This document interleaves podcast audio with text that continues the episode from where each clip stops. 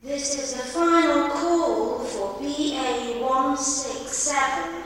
This flight connects at Heathrow for Qantas Flight 351 to Sydney, Australia.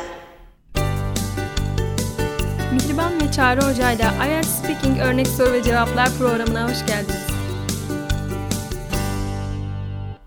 Önceki bölümde Mihriban Hoca ile Hometown and Photography yani memleket ve fotoğrafçılık konusunu konuşmuştuk. Bu bölümde Mihriban Hoca yok. Sürpriz bir konuğum var. Perçin İmrek bizimle birlikte.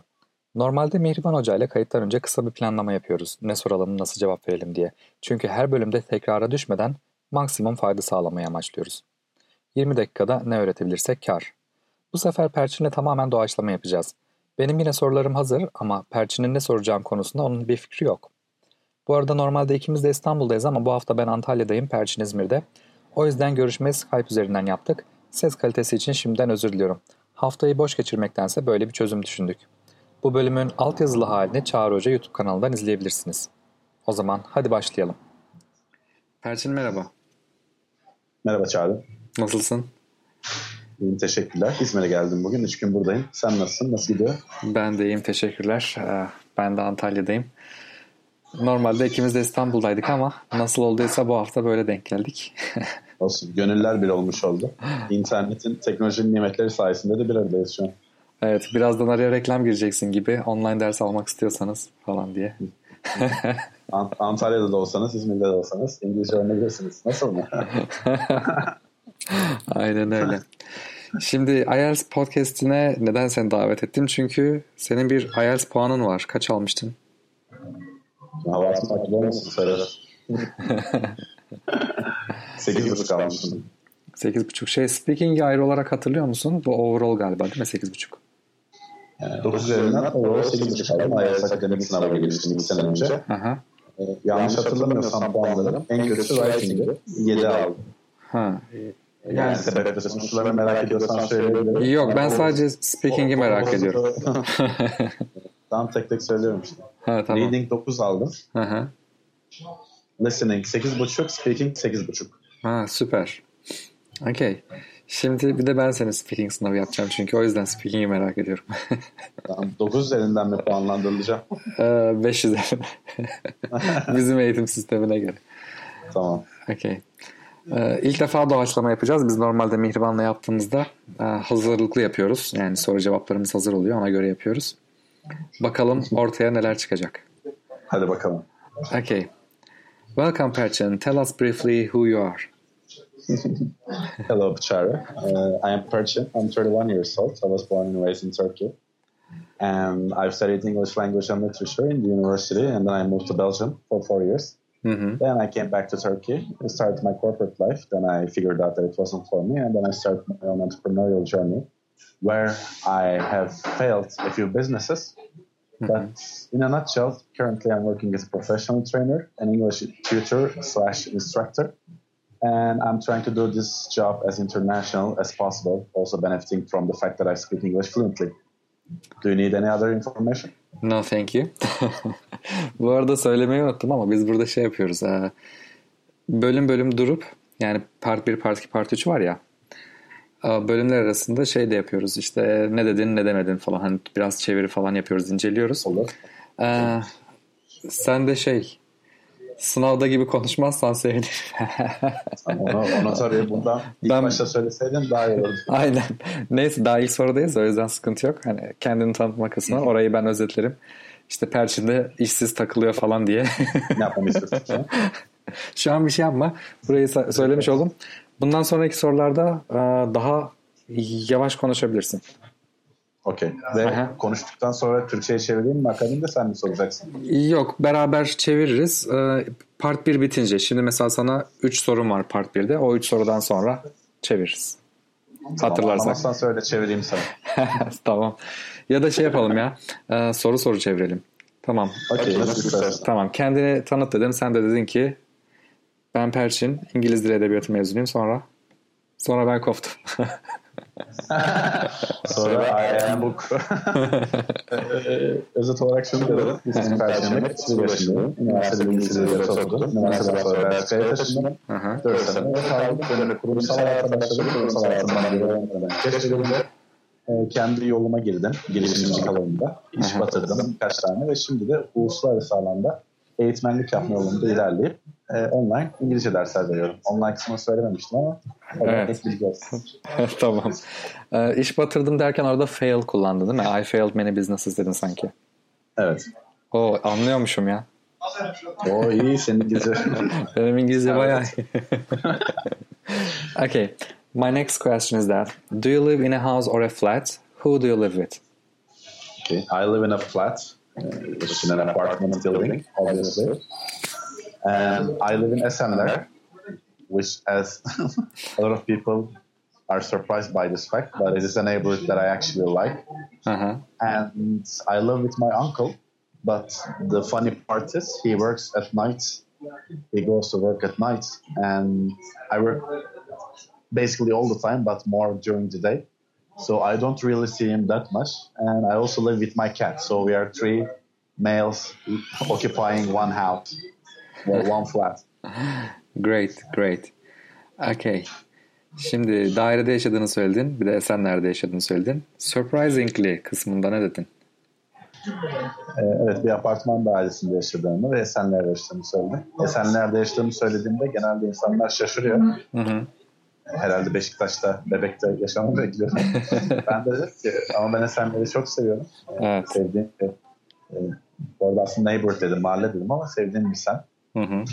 Ee, sonrasında da amcamla yaşadığımı söyledim ama amcam gece çalıştığı için ve ben de Çoğunlukla gündüz Saat- çalıştığım için. olmasa da evet çoğunlukla gündüz çalıştığım için haftada bir iki çok görmediğimi e, söyledim ve Hı hı. ek olarak da kedimle yaşadığımı söyledim ve evde aslında üç erkek Üç erkeğiz. Erkek için hangi kelimeyi kullandın? Ee, male. Male dedin. Okay. We are three males dedin. Okay, güzel. And here's the next one. Do you plan to live there for a long time? Well, as long as I live in Istanbul, yes, unless something drastic happens. Hı. And but I have some plans to move to other another city to Çanakkale. Hı.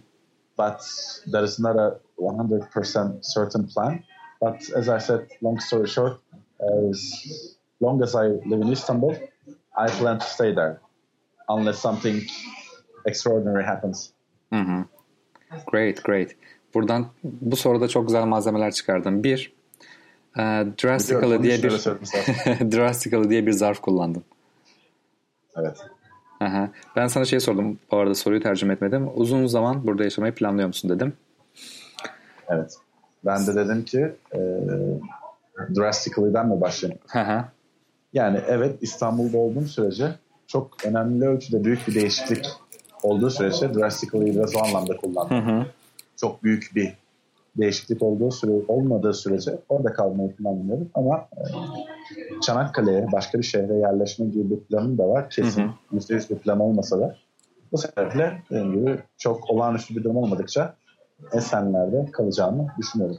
Süper. Son cümlede ilk cümleni tekrarlarken işte kelimeni değiştirdim. Biz bunu hep söylüyoruz işte writing'de de speaking'de de sinonim kullanmak ya da hep benzer kelime kullanmak işe yarar diye. Bu sefer drastically yerine extraordinary dedin değil mi? Evet. Aha, extraordinary bir şey olmazsa yani sıra dışı bir şey olmazsa burada yaşamayı düşünüyorum. Bir şey daha kullandın çok güzel bir ifade. Long story short o neydi? E, Bunu genelde ben özellikle eğitimlerde ya da röportaj tarzı e, konuşmalarda çok kullanıyorum. Uzun lafın kısası diye çevriliyor direkt. Evet. E, kelime kelime çevirirsek de uzun hikayenin kısası Aynen. diye çevriliyorsun sen de yazarak. Kültürel kapsamda e, kelimeler değişebileceği için Hı hı. e, orada long story short uzun lafın kısası olarak geçmiş bize. Ben de özetlemek adına e, cümleme öyle başladım. Aynen süper. And this is my last question on part one. Can you describe the place where you live? I think Esenler. Okay, you're asking about the neighborhood, right? Yep. Okay. Esenler, it is funny because a lot of people have a negative opinion about Esenler Hı hı. uh, mm-hmm. because they think it's a shady and a dodgy neighborhood. Mm-hmm. But as every other neighborhood in Istanbul, there are good places and bad places. Mm-hmm. Such as, if we have to give an example, we can say in Taksim there is Cihangir, where people have a very positive opinion about, and there is Tarlabaşı, Yeah. where people have a very negative opinion about. So it's the same in Esenler. So I like it because it is very com- communal. It is very neighborly, mm-hmm. which means neighbors know each other. You can trust your neighbors, and they help you when you when you need them. For example, I travel a lot, and sometimes I need people to look after my flat, so mm-hmm. I can give my spare keys to my neighbors, and I'm in good contact with them. So I feel secure even though I'm not at home. So yes, again to sum up, uh, I like living in Esenler not because of the reason that it is a Esenler, but it's because of the advantages that it brings. And the most important thing for me is that the neighbor relations are very strong. Great, thank you. Senden e, yaşadığın yeri tarif etmeni istedim Esenler diye. Sen de bunu yapmalarını zaten öğrencilere tavsiye ediyoruz hep. Anlamadığınızda soruyu sorun. Sen anlamadığından değil netleştirmek için dedin ki Esenler'den mi bahsedeyim diye sordun. Ondan sonra ben de evet dedim. Anlatmaya başladın. Esenler negatif olarak bilinen daha çok. insanların öyle görüş olduğu bir yer dedin. Sonra Ben mi devam edeyim? hı hı. Tamam. Eksi amaçta bu arada ilk başta onu sormamın sebebi netleştirmek. Bir de ilk place dediğin için e, evi soracaksın Evet, diye varsaydın. Sonra Hı hı. Esenler deyince Evet. e, daha bir netleştirmek istedim. Hı hı. Sonrasında dedim ki evet Esenler genelde insanların kötü bir intibasının olduğu bir yer. Ama mesela hiç bunu söylemedim ama hiç Esenler'e gitmeyen birinin intibası öyle. Söyledim ama her semt olduğu gibi iyi ve kötü kısımları var. E, Cihangir ve Tarlabaşı örneklerini verdim. Evet. E, Ya da insanların iyi ve kötü gördüğü Tarlabaşı kötü bir semt olmak zorunda değil ama kötü bir intiba var. Cihangir'e iyi bir intiba var. E, en çok sevdiğim şeyin de komşuluk ilişkileri. Hı hı. komünel olmasını yani iyi bir topluluk olması, mahalle hissiyatının olduğunu söyledim. Hı hı. Örnek olarak da benim çok seyahat ettiğimden mütevellit e, mesela anahtarı komşuma bırakabildiğim, arada evi kontrol edebildiğim, herhangi bir sıkıntı olduğunda komşuların yardımına koştuğu e, bir durum söz konusu olduğu için e, aslında Esenler'de yaşamayı sevmemin en büyük sebebim Esenler, Esenler olduğu için değil ama bu tarz ilişkileri orada bulabildiğim için olduğunu söyledim. Aynen öyle. Çok teşekkürler. Şimdi part 2'ye geçiyoruz. You know you will have to talk about the topic for one to two minutes and you have one minute to think about what you're going to say. You can, you can make some notes to help you if you wish.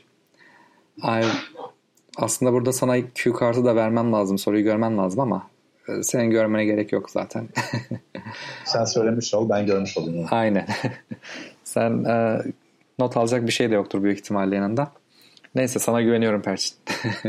Tamam, hadi bakalım. Güven, boşa çıkaracak mıyım acaba? Describe a film or a TV program which has made a strong impression on you.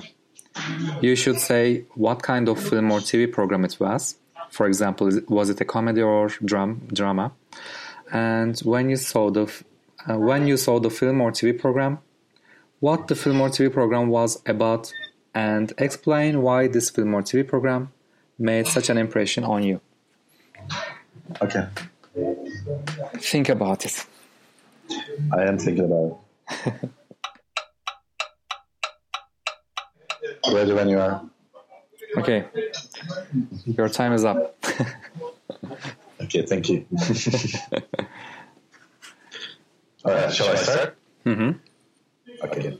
Well, the moment you asked me this question, the first movie that came to my mind was V for Vendetta, Mhm. which was shot around 15 years ago, but still a very popular movie. And it is a fantasy fiction, drama, action mixture genre. And first, I watched it in the movie theater, as far as I remember, and then I remember watching it on DVD, and then I also watched it on Netflix recently hmm. because I like watching movies that I like every now and then because I also grow up personally. Mm-hmm. I, I like to have reflect on them. And this movie is about a dystopian society in London mm-hmm. where it, the country is ruled by a government that oppresses people with fear and the prospect or the promise that they will bring security as long as people obey what they say. But obviously, uh, this is being abused a lot by the government officials, especially the chancellor, which is the position that movie for the leader of the country. And what I really like about this movie is that I find it is a movie that I can associate a lot about our lives. And in the movie, the hero challenges the status quo, which means he, I think, against the government, not a type of fight, but also with ideas, with strategies, and with close allies. And even though this is a fictional movie, there are a lot of similarities that people are living in their real lives how governments or regimes are oppressing them and how they are tricking to them under the illusion of false security mm. and trying to make them do whatever they want to do just for their pure profit and interest. Uh, so, in a nutshell, I really like this movie not only because of the production quality, which is very high, and the actors and actresses, but also because of the idea in it and how we can reflect it in our real lives. Mm-hmm. Thank you very much. Çok e, bir, birkaç şey yazmaya çalıştım. Bir yerde de ses koptu. E, ama Öyledir. Kesin kopmuştur. Kayıttan dinlersin artık. Kopmamışsa da kopmuş gibi editleyeceğim orayı. Şimdi V for Vendetta'dan bahsettin film olarak. Ee, evet. Burayı aslında ben şey yapmaya çalışacağım. Ee, yazıya dökmeye çalışacağım. Çünkü bizim de çok aklımızda kalmış olmayacak. Sadece özet geçebileceğiz. Ama sen, senden birkaç ifade isteyeceğim burada. Bir every now and then diye bir şey kullandın. Evet. Birkaç kez izlediğini söyledin sonra orada öyle bir ifade kullandın. Ne demek istedin? Ee, arada bir anlamında kullanmak istedim. Hı hı. Ee, yani şöyle dedim. Filmi işte bir ilk sinemada üniversite zamanında. Hı hı. E, sonra DVD'de sonra yeni bir ay bir ay geçmeden geçmedi Netflix'te izledim. Hı hı.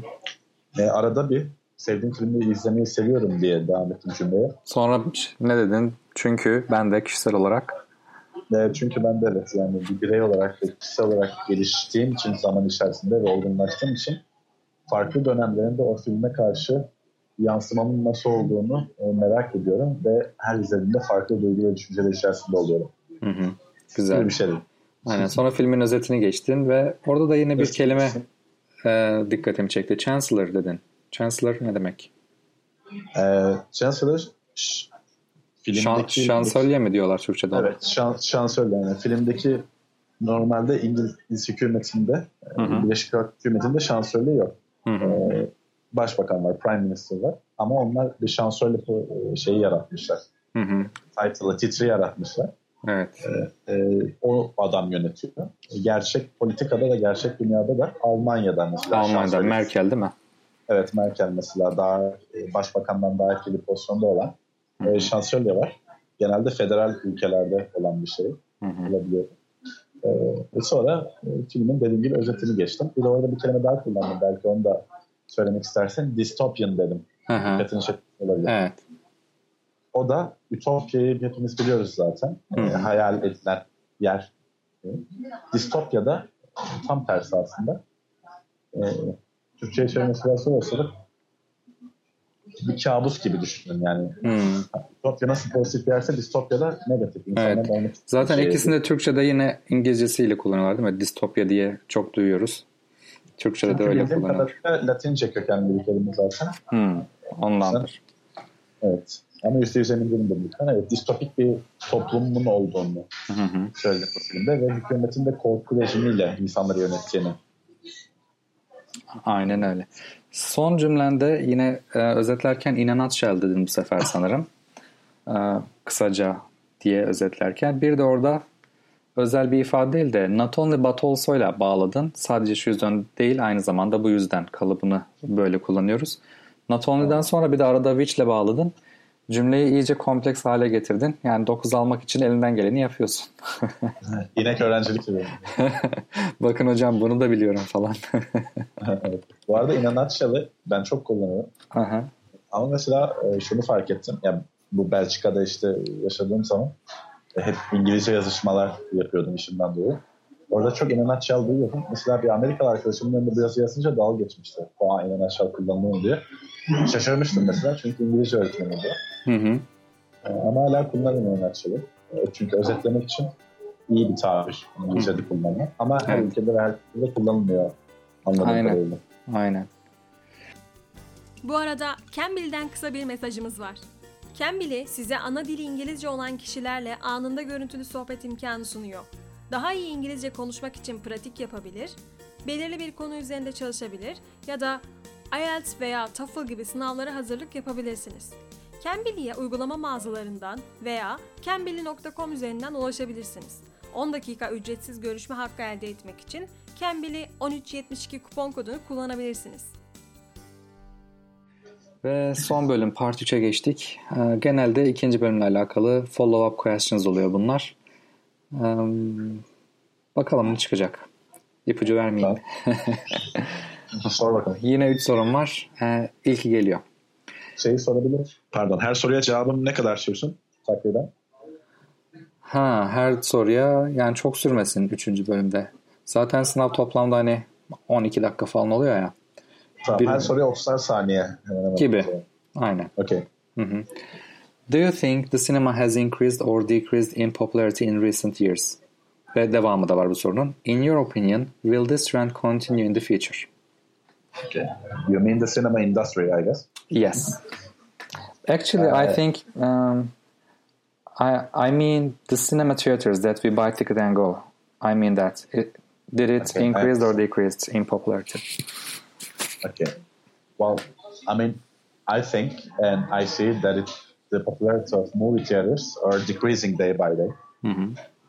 And because there is not a necessity anymore, like in the last decades, Mm-hmm. people have started turning to DVDs, which still did not decrease the popularity that much, but now you can watch a lot of stuff for really, really, really cheap from platforms like Netflix and other platforms. So you can watch a movie with a very high quality on your phone, smartphone, on your computer, or on your TV.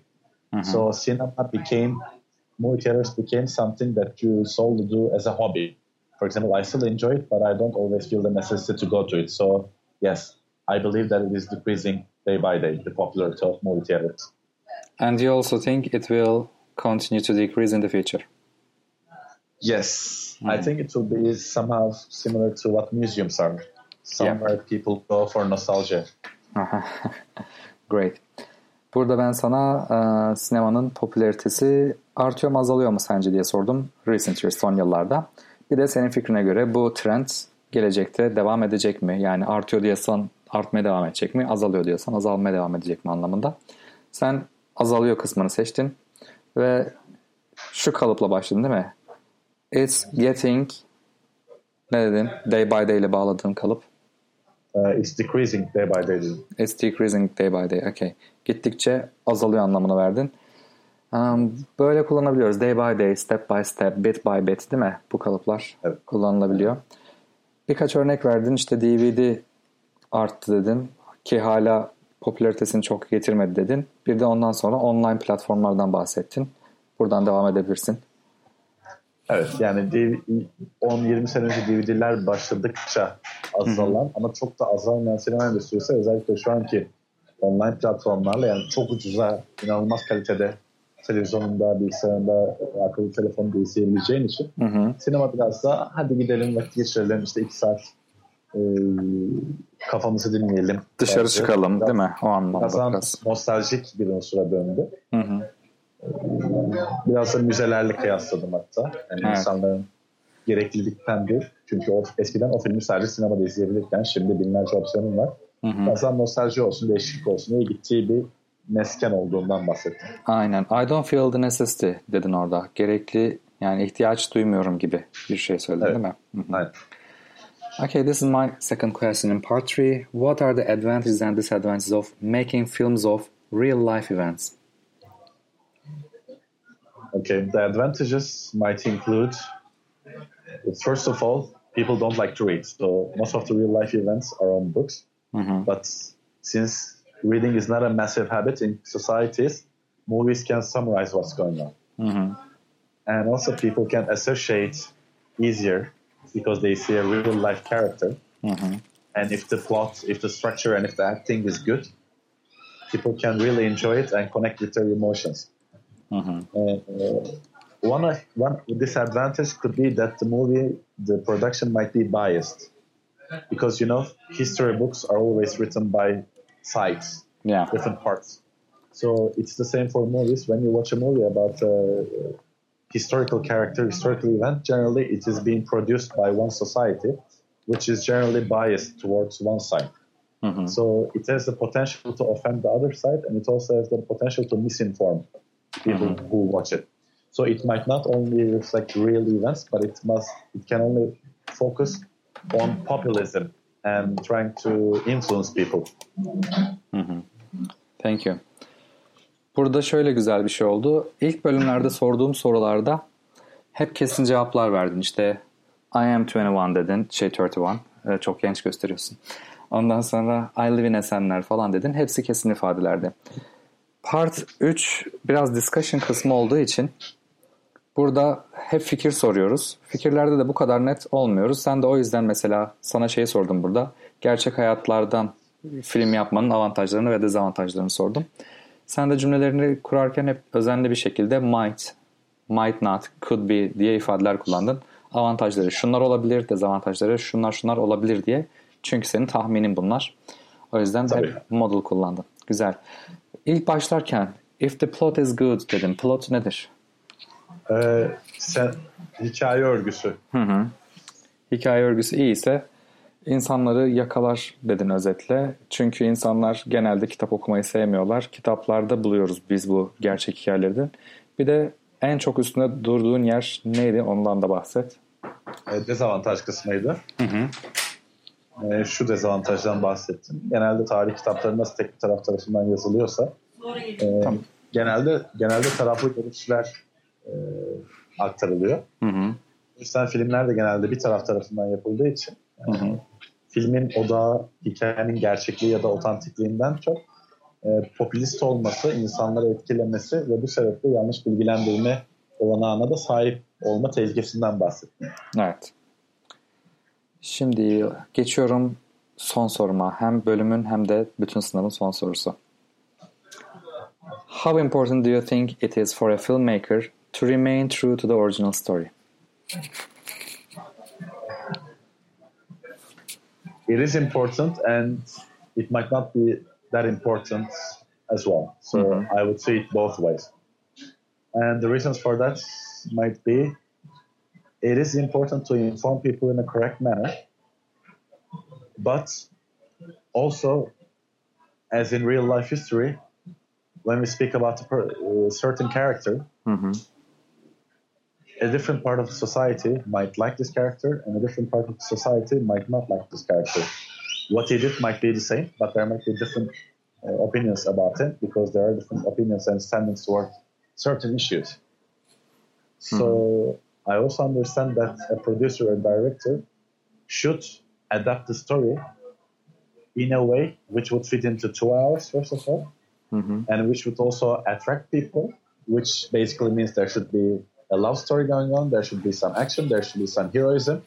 You know, there's a certain plot on stories which people like and it sells, and they have to make money. Yeah. But I also I also think there's a social side of it, a social responsibility side of it, which is to inform people as accurately as possible hı. because these real life events are important events and it would be really unfair to distort these events just uh, for the aim of making profit. Hı. So I see I see two ways in this. So you can adapt it to the sector, but you should also try to keep the integrity of the story as much as possible. Great. Thank you. Sana sorum şuydu. Um, sence bir film yapımcısının orijinal hikayeye bağlı kalması önemli mi dedim. Ya da ne kadar önemli, how important diye sordum. Sen de e, iki yönü var diye başladın. Hem önemli olabilir hem de olmayabilir dedin. Sonra Sonra şunu söyledim. Ee, birincisi yani o hikayenin sinema sektörüne uydurulması gerektiğini, daha doğrusu adapte edilmesi gerektiğinden bahsettim. hı hı, Ya bu gerçeği gördüm ben. İki saatlik bir film olması gerekiyor. İşte içinde aşk olmalı, macera olmalı, e, bir kahraman olmalı, iyi kötü olmalı. hı hı, Çünkü bu bir hikaye kurgusu ve bu satıyor ve bu insanlar da para kazanmak için bunu yapıyor. hı hı, Ama aynı zamanda da bunun bir sosyal sorumluluk olduğunu ve hikayenin burada integrity e, kelimesini kullandım. Bütünlüğü gibi aslında. Sosyal düşünüyorum. kısmı için de şey dedin. Social site ifadesini kullandın değil mi? Sosyal Evet, tarafı social- var bir de. Social responsibility, Hı. yani sosyal sorumluluk tarafı var. dedim. Hı hı. Ee, onun da işte hikayenin bütünlüğünü korumanın öneminden çünkü bu adamların bu hikaye, geçmişte yaşanan şeylerin önemli olduğunu ve bunu sadece kar için değersizleştirmenin yanlış olacağından bahsettim.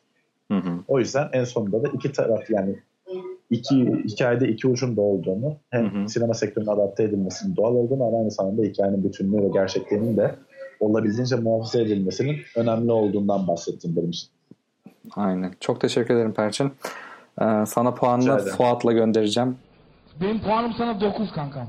Eyvallah. Sağ ol. Ee, onun dışında kapatmadan, seni göndermeden tavsiyelerin neler olur? IELTS speaking için. Sınava sen girmiş birisin zaten. Bu tarz eğitimler falan da veriyorsun. Genel olarak ne söyleyebilirsin? Yani IELTS speaking için vereceğim tavsiye genel olarak IELTS için de vereceğim tavsiye. Hı hı.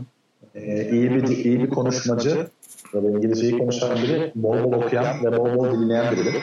Hı hı. O yüzden kişiler seviyelerine göre bol bol okumalı İngilizce ve bol bol dinlemeli. Kültürel jargon, sadece tekniğini değil, kültürel jargonları da anlamalı. Hı hı. Ee, aynı zamanda kendilerini zaten kendilerinde de hala hazırda iyi ifade etmeleri gerekiyor. Hı hı. Çünkü kendini kendini iyi ifade edemezsen başka birini ifade etmen beklenemez. Aynen Ee. Speaking konusunda da hem dediğim gibi bol bol bol okumak ve nerede yaşarsan yaşa ya offline ya da online yani ya çevrim dışı ya da çevrim dışı illa İngilizce konuşacak birilerini bulabilirsin. Hı hı. Uygulamalar var, İngilizce konuşulan topluluklar var vesaire vesaire. Bir İngilizce kulübü oluşturabilir ya da katılabilirsin. Özellikle İngilizce konuşmamak için de bir sebebimiz yok. Bunları yaptığında zaten sınava otomatikman hazırlanmış oluyorsun. Sınava hazırlanman için de bunları yapmamanla birlikte. Evet. Son olarak da sınava yaklaştıkça ki ben bunu yaptım. YouTube'dan, e, IELTS makalelerinden vesaire sınavda tam olarak senden ne istiyorlar onu anlaman gerekiyor. Hı hı. Senin de sorduğun gibi birinci soru, birinci partta kendini tanıtman, kısa cümleler. İkinci de biraz daha uzun konuşmak, düşüncelerini toparlayıp fikir beyan etmek. Üçüncü de biraz daha kısa ama yine fikir beyan edip kesin ve net ve keskin e, cümleler kullanmamak gibi Hı hı. e, sınavın teknik kısmını da anlamak ve buna hakim olmak. Bu yüzden de bunu bilmeyip saçma sapan e, gereksiz puanlar kaybetmemek Evet. genelde başarının sırrı oluyor. Çünkü IELTS İngilizce girdiğinde IELTS'e düşük puan alabiliyor. IELTS sadece bir İngilizce seviye tespit sınavı değil. Değil. Evet. Bunun içinde dikkat de var, bunun içinde konsantrasyon da var, bunun içinde bunun için hakkını vermek de var. E, ben de şunu gördüm, çok kitap okuyan insanlar kendini çok iyi ifade edebiliyor. Hı O yüzden ben de mesela bol bol kitap okumaya çalışıyorum ve okudukça da gerçekten hem kendi dilimde hem diğer konuştuğum dillerde kendimi çok daha iyi ifade edebildiğimi görüyorum ve daha iyi ifade ettikçe de daha çok çalışıyorum buna. Çünkü bu beni mutlu ediyor. Evet. Tekrar teşekkür ederim Perçin. Zaman ayırdın bize. Ben teşekkür ederim. Benim için de bir, benim için de bir keyifti. Hı hı. Ee, çok zevkliydi. Sağ ol. Görüşmek üzere o zaman. Sana İzmir'de kolay gelsin. Teşekkürler. Sana da Antalya'da kolay gelsin. Selamlar herkese.